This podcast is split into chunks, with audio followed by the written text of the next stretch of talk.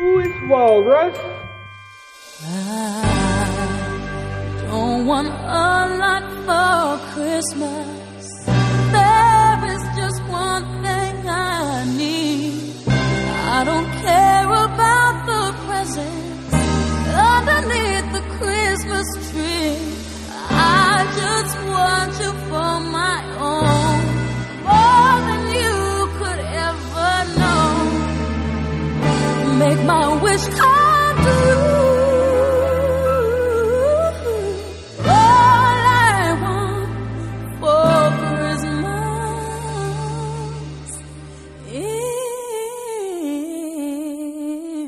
Walrus and the bear.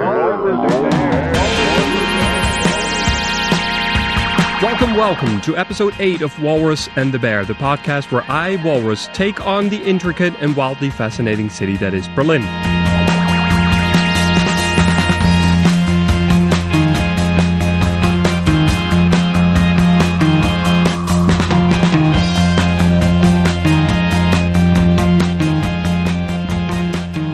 And this is a Christmas walrus coming to you, a spirit of Weihnachten, celebrating the Antarctic pleasure of okay. Let's go on with the show, shall we now? Well, um, to be honest, uh, this whole idea with having to uh, register and making sure that you're here on time, it already brings a, a stress factor to the entire uh, me going up to the dome. The dome of the Reichstag, boys and girls, that's where we're heading today. All the way up the parliamentary building, the heart of German democracy. Let's uh, let's just head in. Let's get it over and done with. Let's get through the security and see what happens. Yep.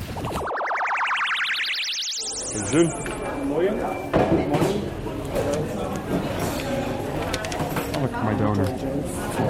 Are we on the guest list? Das ist okay, I think so. Of course, we're on the guest list. This is Walrus and the Bear. We're regulars here. We love democracy.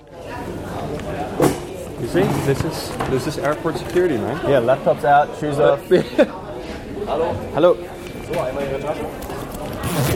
Uh, And not without any good reason, you know? You don't want to have anyone who's a little bit like cuckoo in here. genau wie im Flughafen.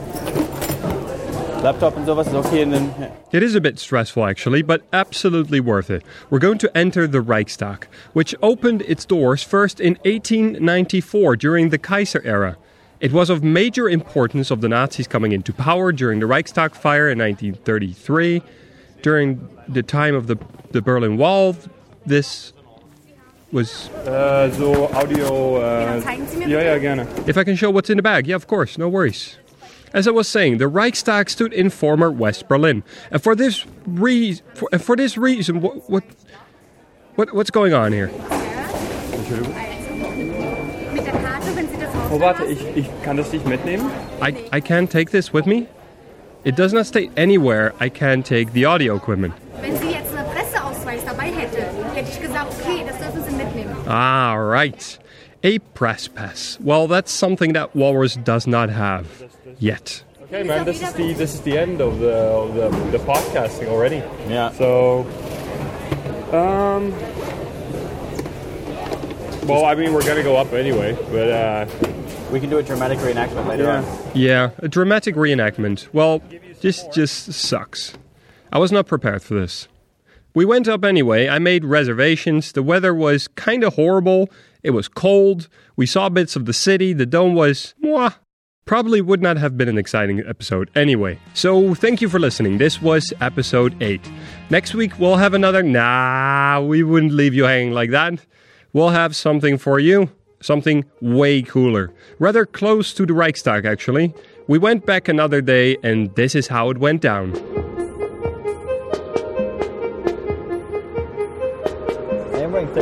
Could you maybe describe the weather? Uh, the weather is it's grey, it's cold, it's snowing lightly uh, in those like little kind of crystalline bits of snow that aren't very pretty, kind of cold and painful. Yeah, the weather is still not in our favor, but who cares? We're going to do something exciting today. In fact, it would actually have been nicer if the weather was a little bit less bone chilling, but. Yeah. as, as I said, I hope we can go up the tower with this weather. Yeah. Did I just spoil the surprise? A tower? Ooh, what can it be? So here we have The Siegessäule. Not the goat column. No, it's, no, no, definitely That not. would be the Ziegensäule. Yeah, that is Siegensäule. Sieg, Siegen, Siegensäule. Siegensäule. What on earth are you guys blabbering about? A goat column? We traded Germany's national treasure, the Reichstag, for a goat column? No, of course not.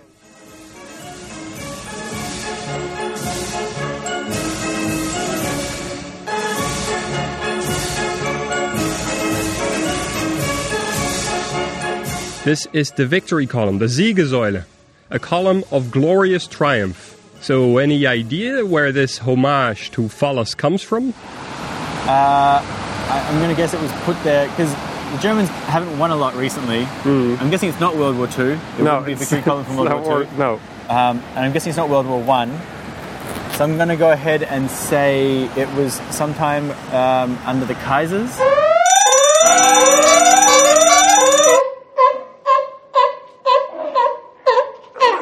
I'm so sorry. Just found out that the editing software has all these nifty sound effects. But yes, you're totally right. The victory column was raised under the Kaisers, the emperors. Actually, under the first Kaiser of Germany, Kaiser Wilhelm I. Yes, who is it? Ah, it's my fellow adventurer, the guy with humor as dry as rye, Mr. Jimmy Cliff. All right, I'll stop. This is absolutely horrible. Um, I mean, we're standing right in the middle of Tiergarten, of the big park, right in the center of Berlin. Yeah. And right in the heart of this park is the Victory Column. Let's talk about this tower. First, the facts. My name is Walrus. Yeah, that's uh, quite impressive. So we have the the first base is this this kind of s- these steps, and they're leading up towards this granite, this huge granite pedestal. Yeah. On top, how do you call that? The the thing that's on top of A the rotunda, The rotunda, yes. But we can see a mosaic inside of it, and on top Yeah. of the mosaic, on top of the rotunda, is the tower, which on top of that has this huge golden angel. Um, it's quite over the top. The, the base mural is that, is that looks like it's cast iron or something? Yeah. The base mural. Well, let's walk up to it. They're actually bronze, but on these plaques, these vast sheets of metal, is the story that eventually led to the unification of Germany in 1871. There are four of them, one on each side of the pedestal, each telling a different story. This is the front, right? We're standing Yeah. now in front of the of the victory column. Yeah. I we can see the, the, the head of the angel right on top of it. And here, actually, the, the relief is split into two. But I, I guess it's. I think it's been lost. Parts that have been lost. here's Jesus. Yeah. But you can definitely see bullet holes or some kind of Oh, yeah. yeah, damage, yeah, right? Yeah, yeah, Like that priest has got one right in the head. yeah. Yeah, it goes right in the head. Like many other buildings in Berlin, these bullet holes are the result of the Battle of Berlin, the last weeks of fighting when the Soviets marched into the city. If you want to find out more about this, check out episode 5, the Soviet War Memorial. It's interesting that the the ones on that one on the main side appears to be in perfect condition, like it's possibly even been re- completely redone. Yeah. Whereas these are obviously damaged either by time or by war. But at Yeah. least, I mean, there's definitely what looks like some kind of impact marks, like they've been shot at. And there's a reason for the plaques on the front side of the monument to be more damaged than the ones in the back. But it does look in a much better condition. I guess maybe maybe they just were coming from that direction, and that's why there's all the impact marks on this side. Well done, Mr. Cliff. The Soviets were indeed coming from a northwestern direction. They were on their way to capture the Reichstag, one of the last strongholds in Nazi Berlin. It's interesting that you can actually read a monument like that. But back to the plaques. What do we have? We have all these German looking fellows. We have these spiked helmets by which we can ac- uh, actually recognize the Prussians. Uh, we have some eagles, some German eagles. Yeah. The facial hair also on these guys is quite intense. Yeah, are you jealous? I, I'm impressed. So these plaques depict Prussians, citizens of the most powerful German kingdom in the second half of the 19th century. There's all kinds of German-speaking nations, kingdoms and principalities back then, but due to the falling apart of the Holy Roman Empire in 1806, they're lacking a form of unity. Germany does not exist. Yet. It looks almost like they're going off for war here. The war is starting here. Like people are being prepared, yeah. giving it a token or sort of how do you say that when the, when the priest gives you his blessing Yeah. and then here you see the people starting to go off towards war and this is well this This is a very classical representation of people going to war. It reminds me of this painting by um, Delacroix. Is it Delacroix where the people go off to in France? They with the the victory, the, um, the France Revolution. Mm-hmm. You know this idea, this Ah, woman. the Marianne, like the Marianne is at the front, yeah. Uh, yeah, I mean it's very classic. It's even like up to like the the Iwo Jima thing, right? The American troops where they're all leaning towards raising the flag. It's, Yeah. it's very similar. And a lot of the communist architecture has the same thing of like lots of people like leaning forward in an, in an upward incline. What is being depicted here is the Prussians going to war with Denmark in 1864. They had some dispute over a neighboring province, and as it goes in European history, things are resolved with cannons and men with guns. What is more important, however, is to realize how things could actually get out of hand in the first place. And that has something to do with the appointment of a new Prussian prime minister two years prior, Mr. Otto von Bismarck. That is Bismarck. Oh, that is Bismarck, yes. Yeah. definitely. That is Bismarck. And so Roon, Moltke, Yeah. and then Bismarck. Well, Bismarck got quite a statue of his own. We're talking about the huge statues that are next to the victory column, two of them being field marshals, and the biggest of the three, Otto von Bismarck. Now, this man, when he came into power in 1862, had a vision for the unification of all these separate German speaking nations. Of course, they were speaking the same language, and culturally there were many similarities, but you have to consider that all these states had their own kings and princes, their own statesmen. Who was going to lead this unified Germany? To Bismarck, this answer was clear. Prussia was to be the leading state, with its king, Wilhelm I, to be the emperor. So, which one is uh, Willie? Uh, I mean, you would have to think the guy in the middle, right? Yeah, yeah. Yeah, with the big sideburns. And the sash. And yeah, Emperor Wilhelm was a real looker, but he was not Kaiser yet. The other states had to be convinced that unification with this terrifyingly big and strong Prussian nation state was a good idea. And what better way to do that with some good old warmongering, something the Prussians were particularly good at. So things start out with the war on the Danes in 1864, and the Prussians, backed by the Austrians, win that one quite easily. But then, two years later, Bismarck finds a way to get things out of hand as well with its former ally, Austria. He gets a bit greedy, sees potential, and in 1866 the Austro Prussian Wars are being fought. In merely seven weeks, the Austrians are on their knees. That's what is being depicted on the second plaque of the victory column. Now, at this time, the construction of the column was already on its way. Victory over the Danes was enough reason to put a 60 meter column topped with a golden statue in the heart of the Prussian capital, Berlin. But another war was coming, depicted on the third plaque, that against the French in 1870. Prussian troops marched into Paris a year later, and in 1871, in the Palace of Versailles, after the third victory of the Prussians, the other German nations rallied behind their big brother and declared Wilhelm of Prussia emperor.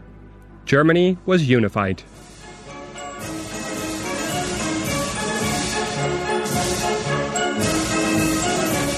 What do we see here?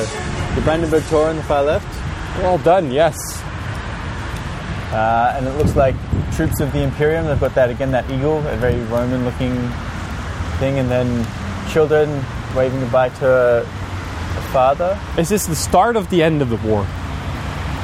I mean, they're marching away from the Brandenburg Gate. Maybe they're returning home. Because going through the Brandenburg Gate is also a sign of of Victory. victory. Yeah. Yes, it is in fact the homecoming of the Prussian troops after the victory on the French. Not only did they win their third war, they also made their Berlin the very center of the newly formed German Empire. Uh, and there's like this, you can see um, there's a symbol of Berlin. The bear is up there Where is it? on these, Oh, yeah. on these Yeah, yeah, different yeah. things. To, uh, and on top of it's this um, this very Roman uh, bundle of um, wreath, bundle of sticks. No, the thing in the middle of the bundle of sticks is called a fasces. It's the symbol of the Imperium. It was considered like uh, the Roman.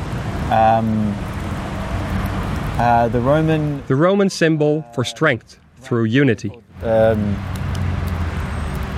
they were like basically the enforcers of the, like the enforcers of the peace and rule of law. They carried this bundle of sticks, and it was called a fasces, and it was what they used to hit people with as a, as a means of punishment. Was mostly symbolic when they were in charge. It's also where the word fascism comes from. Wow, I did not know that. Yeah. It's also interesting that even though Germany likes to leave its history behind, uh, you know, so this thing of like this you know new, new Germany after World War II. Oh, it's they're different people. They still love the Iron Cross, that Bundeswehr thing. Like the continuing use of that is like, Can they not have some some stuff from their past? I mean, of course they can, but like it's, uh, I mean, you take you always take the good with the bad, right? There has to be a symbol associated with it, and if this symbol is associated with like uh, war and imperium and like fighting each other, it's un- it's interesting. Then I don't know.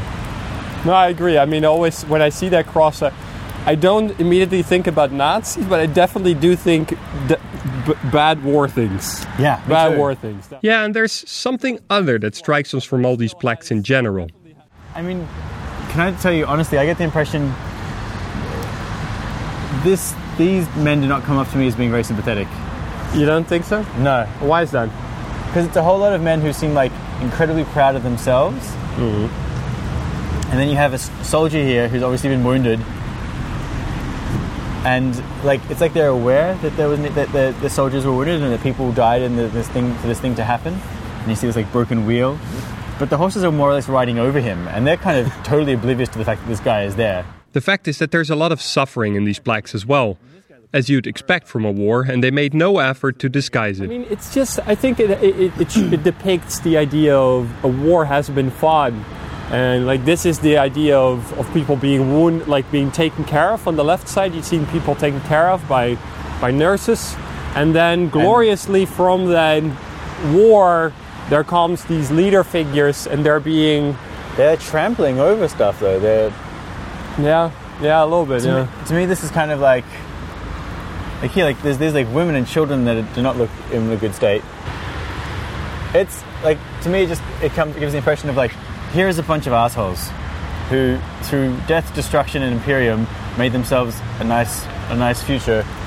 Uh, and I guess I guess this is the future it's leading towards. It's We'll bit- see more of this once we're going up the tower. Yes, we shall go up the tower. But before we do so, here is a word from our sponsor. Nah, still no sponsors, but but but but but there is some interesting developments coming up. I have been telling you a little bit about my investigation into the Berlin podcasting community, and I have struck some interesting people along the way. It's all coming out in episode 10, but I can promise you there's some very cool things going on. I'm finding myself more and more entangled in the whole audio experience, and 2016 has a whole lot more in store for you, listeners of Walrus and the Bear. But let's get back to the tower, back to that cold December day that we decided to go up a 60 meter high tower in Berlin.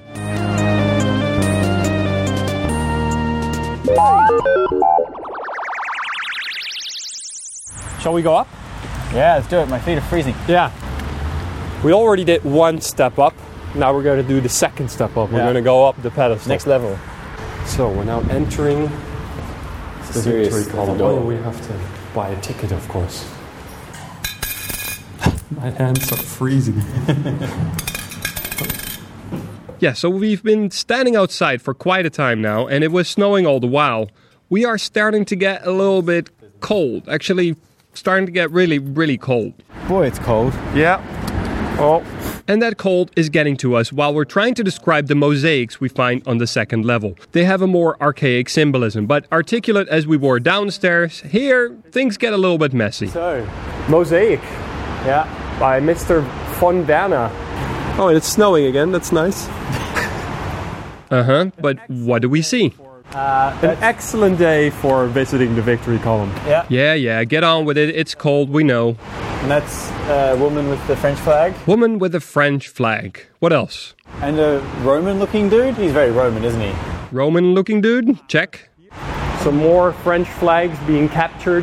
Yeah. Uh huh. Some people saluting the Prussian general. Some very amazing facial hair. Yep. They have some quite good facial hair going on. Really important, really sharp. And what is the logical conclusion of the mosaic? So it appears Oh, yeah. that the Yeah. forces of Germany have fought the Romans, the French. I don't know who Paleface is. Uh, the guy next to him is that a Viking? Yeah, or, or like a Greek uh, figure, like he's coming from the sea or something. Yeah. But they're- they seem the Prussians seem to get try to get rid of everything that's ancient and and has some historic value. Yeah. Excellent, guys. Proud of you. Some real historic analysis went down here. Excellent work. Oh man, let's go up. Yes. It, it is. I mean, it's only going to get warmer when we get up. I'm not sure if that's how it works. I mean, how it rises. It's true. So we head up the stairs that will eventually lead us up to the top of the column, and along the way we ponder on why people are so fascinated with these historic landmarks. But you were saying before why people like to need to go into the center of the, like the old town and the monuments. I think. It depends on where you travel, but I think a lot of people travel to Europe for history, right? And the historical center tends to be the center of town, the old town. No, but even if you go to, like, for example, Chicago, you kind of like try to see what are the highlights of the city. You always try to find the highlights. Yeah. I don't think it necessarily has something to do maybe with the history, but also with something unique for that city. And I guess you also have a short time, so you're trying to get some remarkable things in in a short time so that you have these experiences and these memories. A seat. Quick break. And then, yes, then, we arrive on top of the tower. All right, buckle up.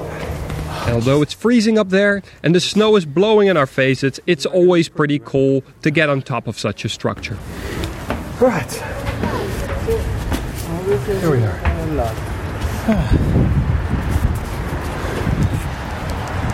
This is pretty cool, though. It's beautiful. This is pretty cool. Holy shit. Ah. Can you hold this for a second? Have I mentioned I have slight fear of heights? Oh no! No, you did not. Jesus Christ! What a weather. Yeah, we didn't stay up a long time. We climbed down after a couple of minutes, pondering where we should get a nice cup of tea. We end up going to a tea place not far from the tower. Along the way, we also come by the statue made for Bismarck, the statesman considered to have unified Germany. And also, who's he got in front of him? He's got Atlas. uh, Victor- yeah, Atlas carrying the world on his shoulders. Yeah. Very humble of Bismarck to think he carries the world there. I'm going to say Victoria again. Victoria. who's just killed a lion. Yeah. Stepping on it, on its neck. The lion is does not. It's not dead, but he's looking very submissive in And this one. again, I think this thing in her left hand is the bundle of Fasces, which is like the rod of power. Oh, yeah, there the we symbol go. of um, power. So I'm guessing it's like power, responsibility, knowledge. Is this what we've got over here? She's she's sitting. This On woman sitting on a sphinx, reading a book. Yeah, Wow, that's a that's a good that's a good it's beautiful. Actually, this is my favorite. This is really beautiful. Yeah. And then on top of that, on a big pedestal of granite is standing Bismarck himself, wielding a sword, standing looking over his lands or whatever he's looking over. Mm. Um, but but this glorification of a person. I mean, look at also th- something like this, you know? even though Bismarck, uh, where we're now walking towards this huge statue, even though he was considered a great leader, making something for, for one person, like so big, Yeah. how do you, what, how is that right? How is that a, A good idea? Yeah, I don't know. To me, these statues always feel really awkward, slightly scary at times, and here I am standing in front of the great Bismarck. I should be in awe by this great statue, um, but I'm not. I don't feel much really. A couple of days after our visit, I start to think quite negatively about the column.